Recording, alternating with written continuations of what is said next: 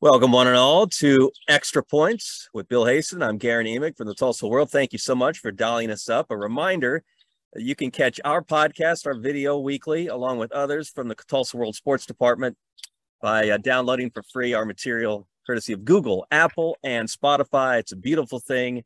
Not as beautiful, Bill, of course, as the real start of college football season. We've got a lot to, of high school ground to cover. We're going to get to that later in the show. But since the Sooners and Cowboys and uh, Hurricane are all on the field this weekend. Let's start there. And, and how, how great is this? There's a big story that drops on the national front today about Brett Yormark and the Big 12 Conference entering into early TV negotiations with ESPN and Fox. And although that's very interesting and that's really important because we've followed this this story, um, how how cool is it that we could also put it on the shelf because we got football games that that take at least this week take a little bit of precedence. We don't have to make this the end all be all of of college football. The talking silly season is over and the games are about to start. That's that's the message here. Well, uh, my first three thoughts were it's uh, good for the Big 12 to have a commissioner who has the kind of relationships who can get these talks sparked up. Right. And what, what's he been in, in the, that position? Six weeks, two months, whatever it is. And, um, um, but it also seems to me to be the first domino that to fall with regard to getting OU and Texas moved to the SEC earlier right. than we see on paper right now. And um, you know, I'm just just so curious what what the money's going to look like. Yeah, for a post OU Texas Big Twelve uh, with regard to the distribution of, of te- television revenue. And, you know, what's it going to look like? What's it going to look like uh, for everybody? I mean, yep. I think for the Big Ten and the SEC, uh, the sky's the limit. But for the others, um, will there be an increase? Will they kind of stand pat? Or, or is it yep. going to be kind of a sobering new reality here coming up soon?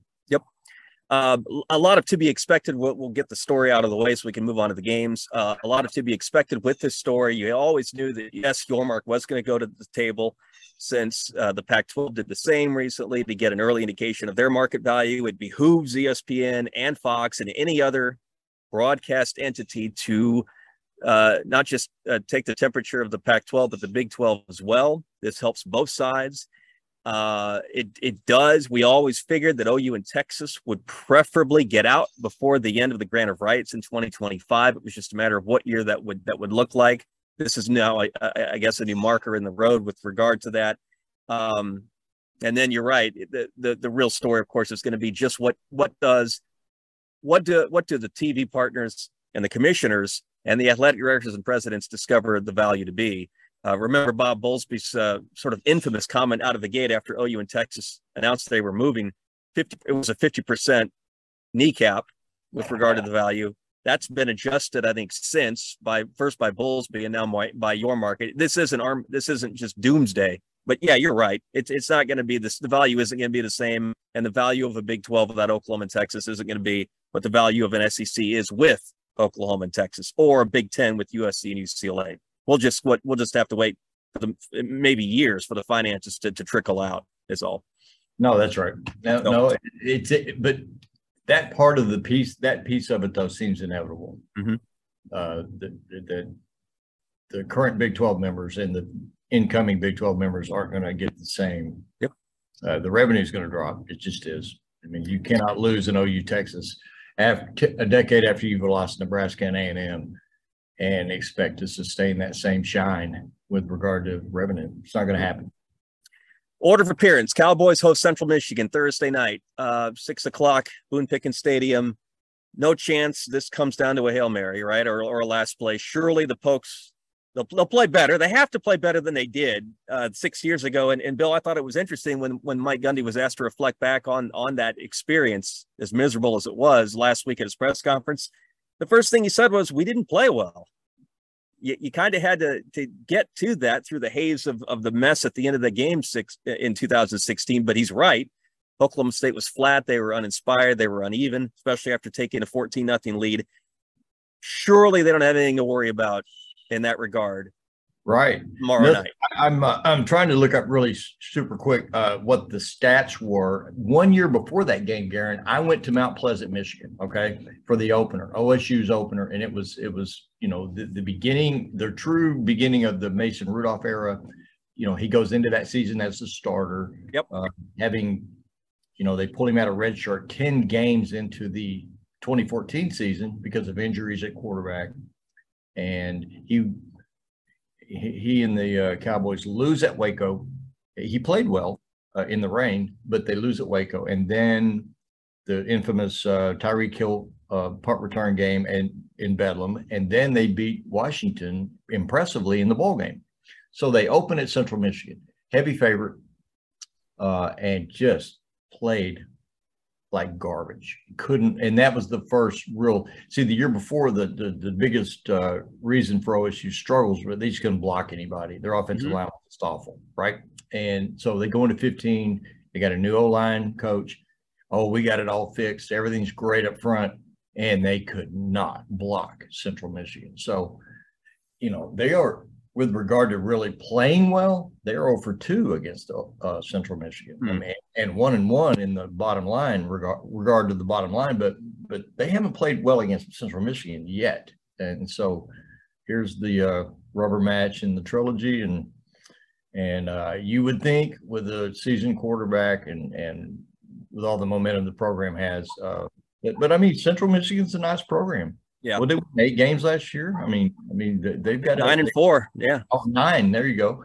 No, they, they've got a fine program and, you know, um, but OSU has a history in September games, early September. games. Yeah. We saw, we saw it last year against Yes. Missouri Missouri State, State. Yes. where they just don't, you know, they just don't get off the line of scrimmage in a good way and they don't move people and, and they struggle with that part of their offense. So, um, we'll see. I mean, you know, they have not been in Stillwater on the offensive line, Guerin, what they were during the Wickline years for like nine years now. I mean, they won 12 games last year.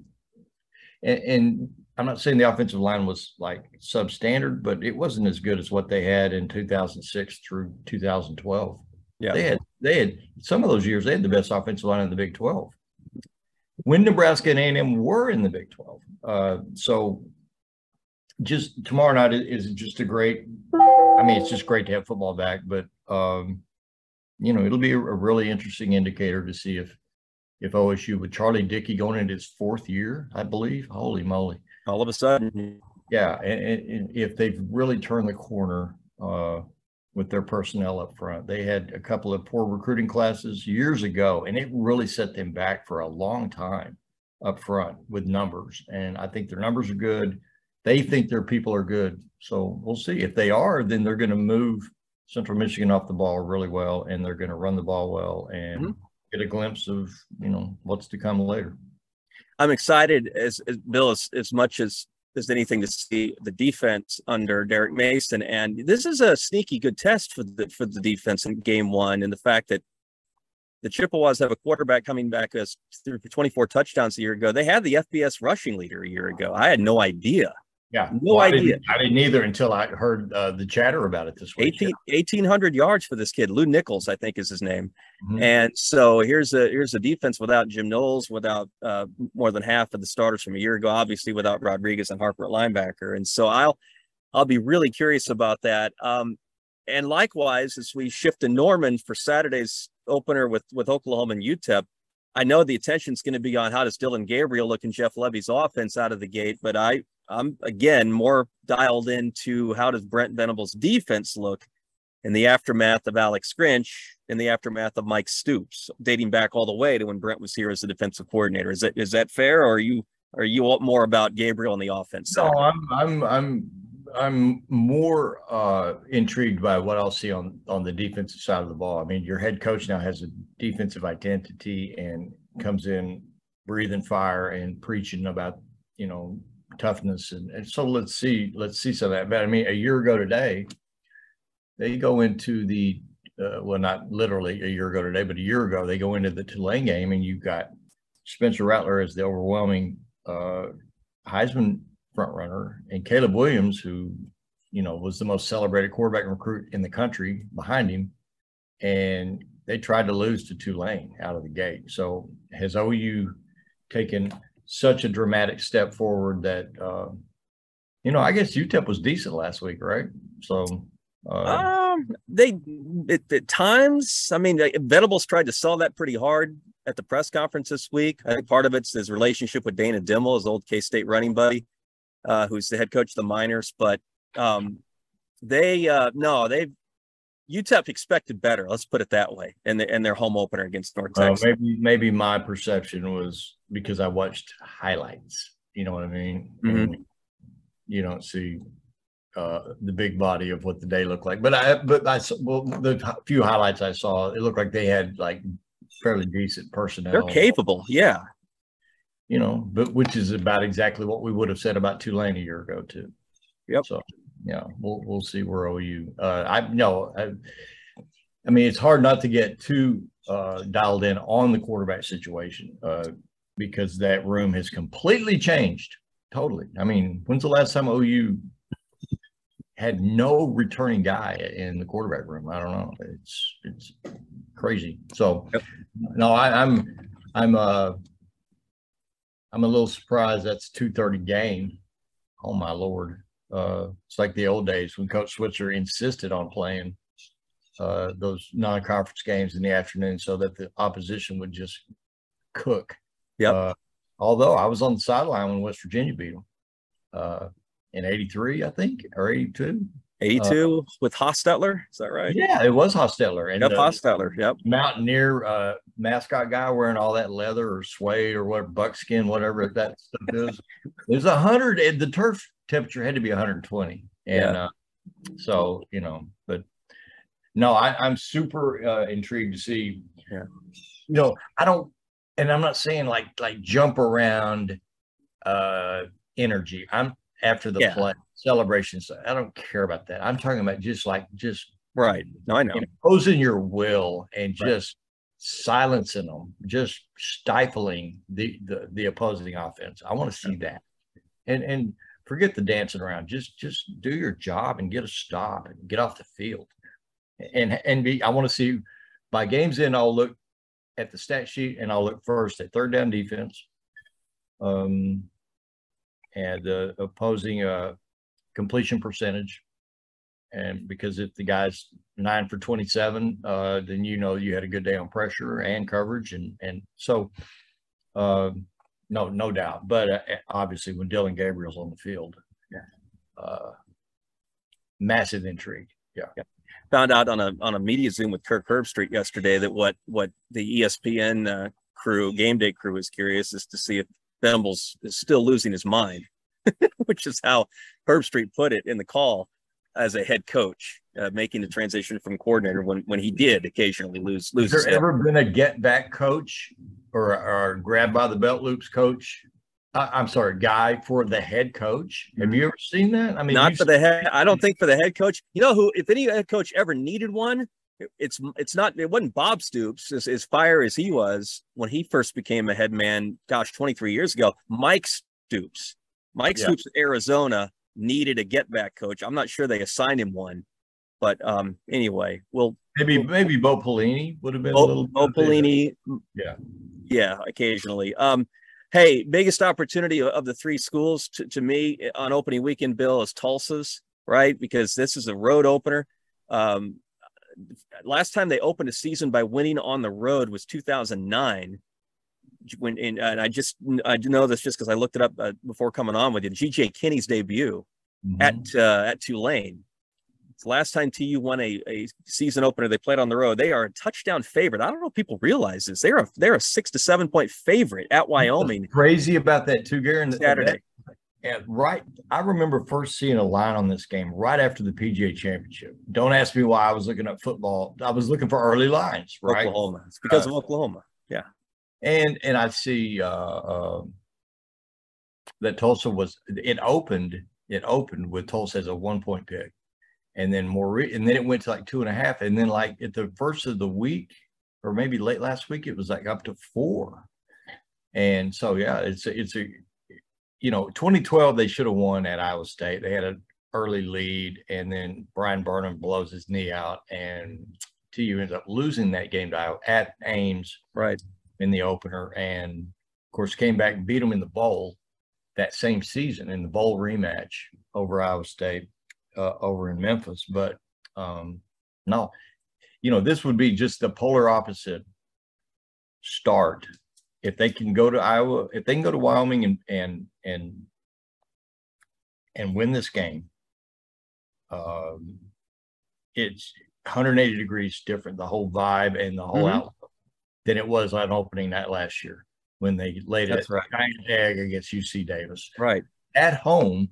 Uh, and it just, it just put them, you know, it was like losing three games in one night with regard to the rest of the season. They were Mhm. always grinding to try to get back to, you know, bowl eligibility. That became the whole storyline. And instead of the possibility of a special season, it was like grinding to get back to 500 and grinding to get to six and trying to get to a bowl, which they did.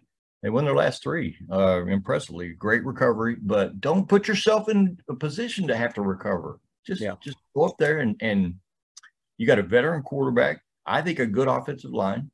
Um, I think their skilled people are, are good enough to go up there and beat and beat Wyoming, and you know we'll see. But it, it is a it's with regard to uh, you not really knowing who's going to win and and some real mystery going into the game. Um, it's it's uh, super interesting. Can't wait to watch that one.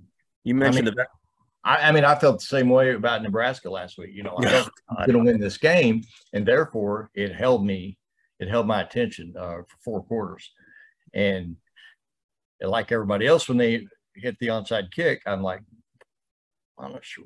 Question the wisdom of that, right? And then ultimately, yeah, holy cow! So you, know, yeah, you, know, football season started when friends are texting you jo- uh, uh, about next coach at, at at fill in the blank school, and I've I've I've gotten about a dozen suggestions for the Huskers replacement of Scott Frost, all of one game into the season. So I bet Scott Frost buyout was one of the most Googled uh, word combinations that afternoon. But apparently on October 1st, his buyout comes back down Yes. more. Yes. So, yeah, because I was one of the ones, Pat Jones and I were going back and forth, and I said it wouldn't shock me if they fire him before Monday.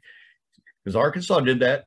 Uh, 30 years ago, they lose to the Citadel on opening day, and they fired Jack Crowe the next day. Uh, and I think at 15 and 30, you kind of know what you have now with Scott Frost. And I think it's inevitable. But then I found out more about the buyout and realized, you know, um, let him let him coach against OU, let him get to October and see what it looks like. right. I still think that, I, yeah, and I still think the OU Nebraska game. We've talked about this before on the show. I, I, I don't, I don't care what happened in in Dublin Saturday. I still think that's going to be a hold your breath game for the Sooners. I, I do. I, they uh, Nebraska could. They're not going to be. They're going to be two and one because they play, they play a couple of scrubs between now and and and the Sooners. But they could be zero and three, and I think it'd be it'd be a toss up for OU. So Well, I mean, whatever Nebraska's best game is, whatever their A game is this season, you figure you're going to see it that day. Mhm. And and here we are going into Norman Saturday, thinking we know we'll we know what to expect in a lot of regards, but you really don't. Yeah. Not Yeah. with that much, not that with that much turnover. What was the stat I heard? Forty guys uh, on the roster have never played football for the Sooners before. They've never played OU almost football. half. That's almost half. That's unbelievable. Yeah. Scholarship wise, it is half. Half your Yeah. eighty five. Uh, that's yeah. It's uh, Except that that's a kind of a universal condition now. yeah. At- No, that's right. level, I would think. No, you've got. Uh, they were showing that they were flashing the graphic up during the Husker um, Northwestern game Saturday, and half half the starters for for for uh, Frost were guys that were elsewhere last year. It seems. Okay. Uh, quick transition to high, the high school front. Um, gosh, man, they're, playing for second, right? Six A one now. They're Oh no, no, no, no. Union's real after good. what after what Bixby did. You're, Well, you're still. I mean, no doubt. I mean, I mean, Bixby made a statement. Bixby kind of hit the whole rest of the class. Didn't just hit Owasso in the mouth; they hit the whole rest of the class in the mouth. I thought that Uh-huh. Uh, but they're just, uh, you know, Bixby's had this perfect combination of like Presley playmaking and unbelievable toughness. And I've, I've, since I really started to watch those guys intently, I've marveled at how well they tackle. And and, and they tackle. It's clean, but it's violent, and, and they but they don't miss tackles. And I thought, okay, well, all of that go go. Can they take all of that going into six A one without a Presley scoring touchdowns? Uh, and, you know, I mean, Braylon last year, literally, if if Loren Montgomery had called him over and said, "Listen, I really need you to score on this play. Forget the down and distance or the field position. Just, I really need you to score here." I believe Braylon could have scored. I mean, we saw it time and again. So, but yeah, it, it was a. Uh, so I left to you that night thinking, "Oh, wow, here's Bixby," and they're not taking any steps back at all, and and if anything, probably they are the team to beat. And then I went to see a Union the next night, and they had so much weaponry, and and now they have a 68% thrower with Shaker Reisig, and Kirk Fridrich has his typical massive offensive line, and and uh, so many athletes, and, and so you know they do not play each other in the regular season.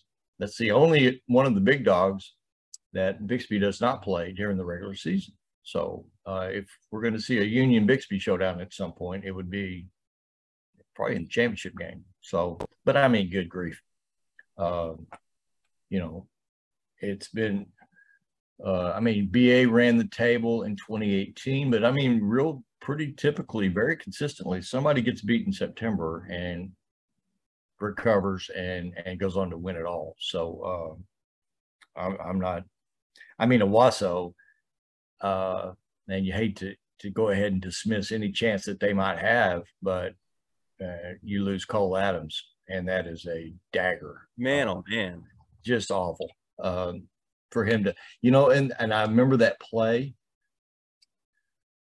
and he took a, a, sh- a helmet shot, right, clean play right on top of the shoulder pad, and I said like in the press box, that's why you wear shoulder pads and then he finishes the half and he doesn't come back out. And we he was hopping around on one leg, Guerin, right before the end of the half.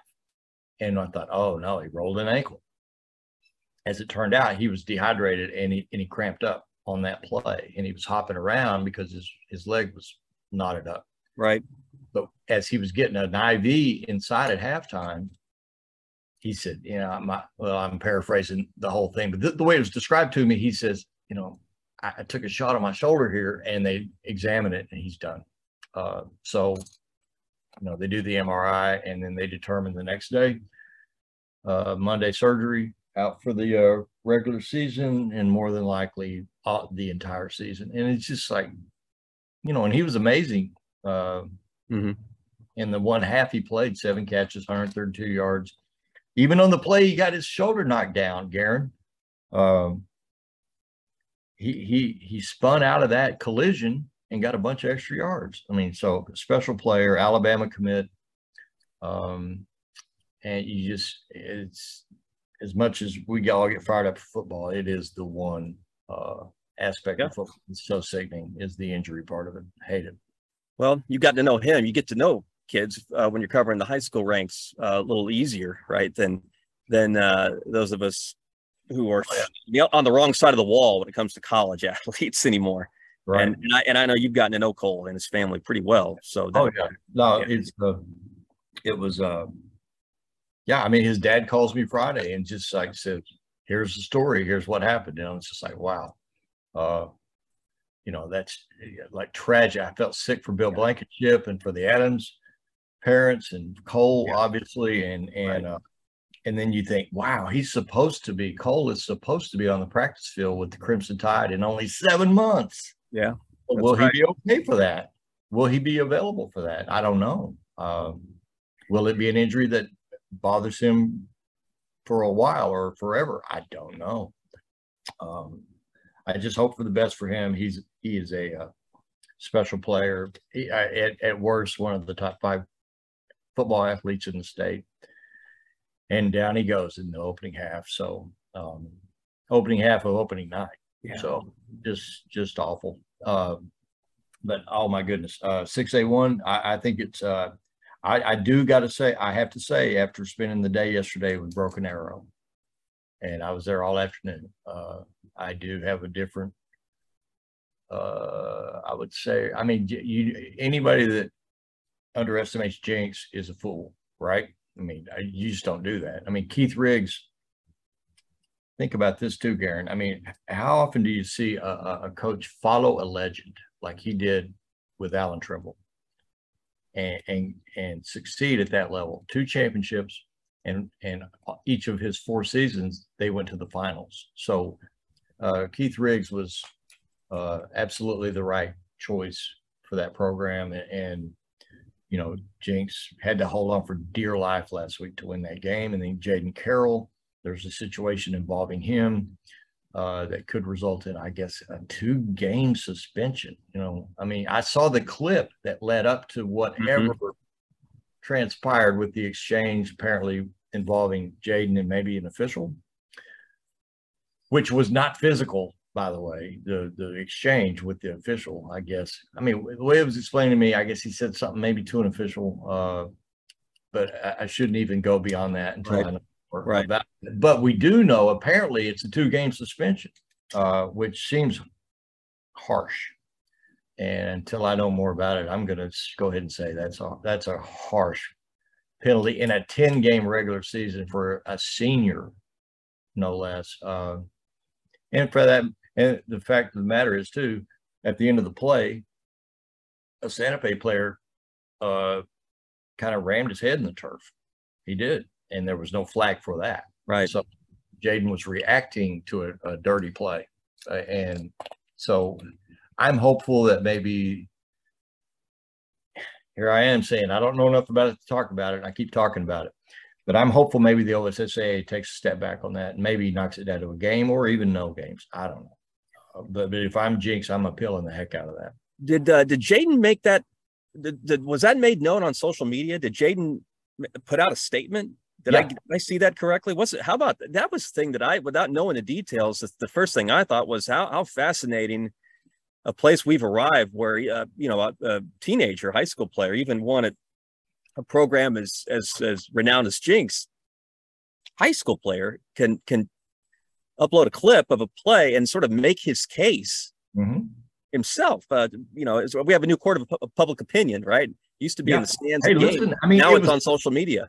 It was so well written. It was so well written that I thought, man, if you told me like, like like a media relations type person wrote this for him, I would say I believe that. But I mean, it, it was his words. It was mm-hmm. his tweet, and uh, you know, it just you know, I, I saw uh, a Booker T at Choctaw game last year, and it was uh it was a mess. It was a poorly officiated mess, uh, disaster. I remember, I remember you, yeah, coming away really disheartened about that.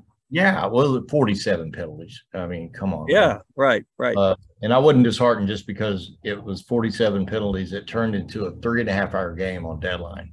It was just a, a it was an a, a, a, awful game to watch. Yeah. And, and so you know, I've had a couple of coaches this week say, you know, uh, there's some nonsense that goes on and is allowed to go on when some of the Tulsa area schools go to the Oklahoma City area uh, because there's such resentment on that side of the state for these schools over here, uh, the, for the success and the facilities and all of it. And uh, I don't know that that kind of stuff's hard to uh, mm-hmm.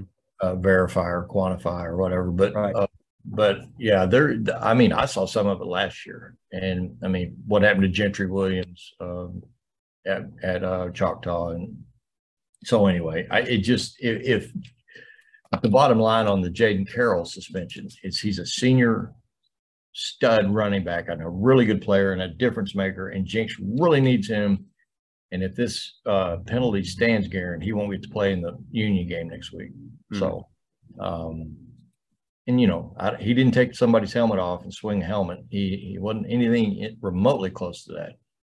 What might have been said, I don't know. Uh, but I hope I hope the OSSAA softens that or eliminates that penalty altogether. Trojans have a pretty big game tomorrow night too, don't they? Who does? Or uh, Tro- the Trojans Friday not tomorrow night, Friday night. Yeah, oh, Owasso. Yeah, right.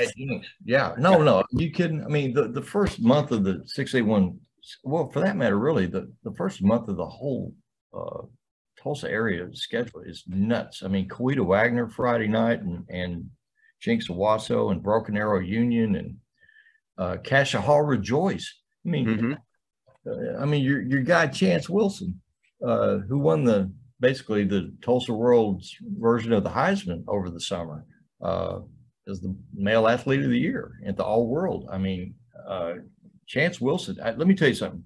Rejoice Christian is this close to becoming uh, uh, like a mega power in the in Class A and uh, or Class Two A. And last week they go on the road uh, to Cashion, a defending two-time state champion, and Ch- Chance Wilson throws for five touchdowns, runs for a touchdown.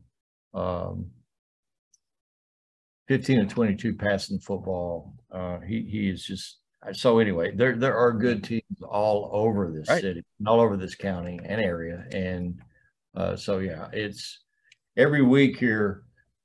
Oh, maybe the midseason there's a little patch there where there's quite a few district mismatches, and you know, but but for the most part, every week around here you're going to find uh, Yeah. at least one and usually multiple big time games, and and this weekend is no different. Yep. My my Hornets have got to get up off the mat, right? Against Del City after losing. Uh, they went they went to Arkansas, didn't they? And lost last week. I think Booker T. Yeah, I they, think that's right. they were shut out. They were shut out until about four minutes left. Yeah. So Yeah, I'll trust I'll trust Jonathan Brown to, to get it to get it together, figure it out. That's that's It- not an easy. That's not. It wasn't an easy opener. I'll I'll feel better if they score two touchdowns against Del City. Let me uh, give you, let me give you a little, uh, uh, a little, it's, it's, it helps to explain uh, what's going on with Booker T right now. Uh, Booker T has about forty kids out for football. Uh, and at Broken Arrow on the varsity roster, one hundred and sixty-two kids. One hundred and sixty-two Yeah. kids, and they're only separated by one division, uh, those two programs. So, uh, most six A two programs would have sixty to eighty kids. Bixby, the last few years, has had hundred plus. And, and Booker T is trying to go, uh, with pretty consistently forty kids. And you get six, eight kids dinged up a little bit, right. your depth is gone, you're having to run, uh, valuable starters on special teams. You got, uh, all sorts of issues, so. Yep. Um, Booker T's got some problems with regard to participation, no doubt. Yep. Looks like it. All right, Bill. Um, have fun on Friday. I will do the same uh Thursday night in Stillwater and Saturday in Norman. We'll be back here again next week with another edition of Extra Points, courtesy of the Tulsa World. Again, download for free, courtesy of Google, Apple, and Spotify. In the meantime, keep reading us, keep watching us, keep listening to us. We'll talk to you next week.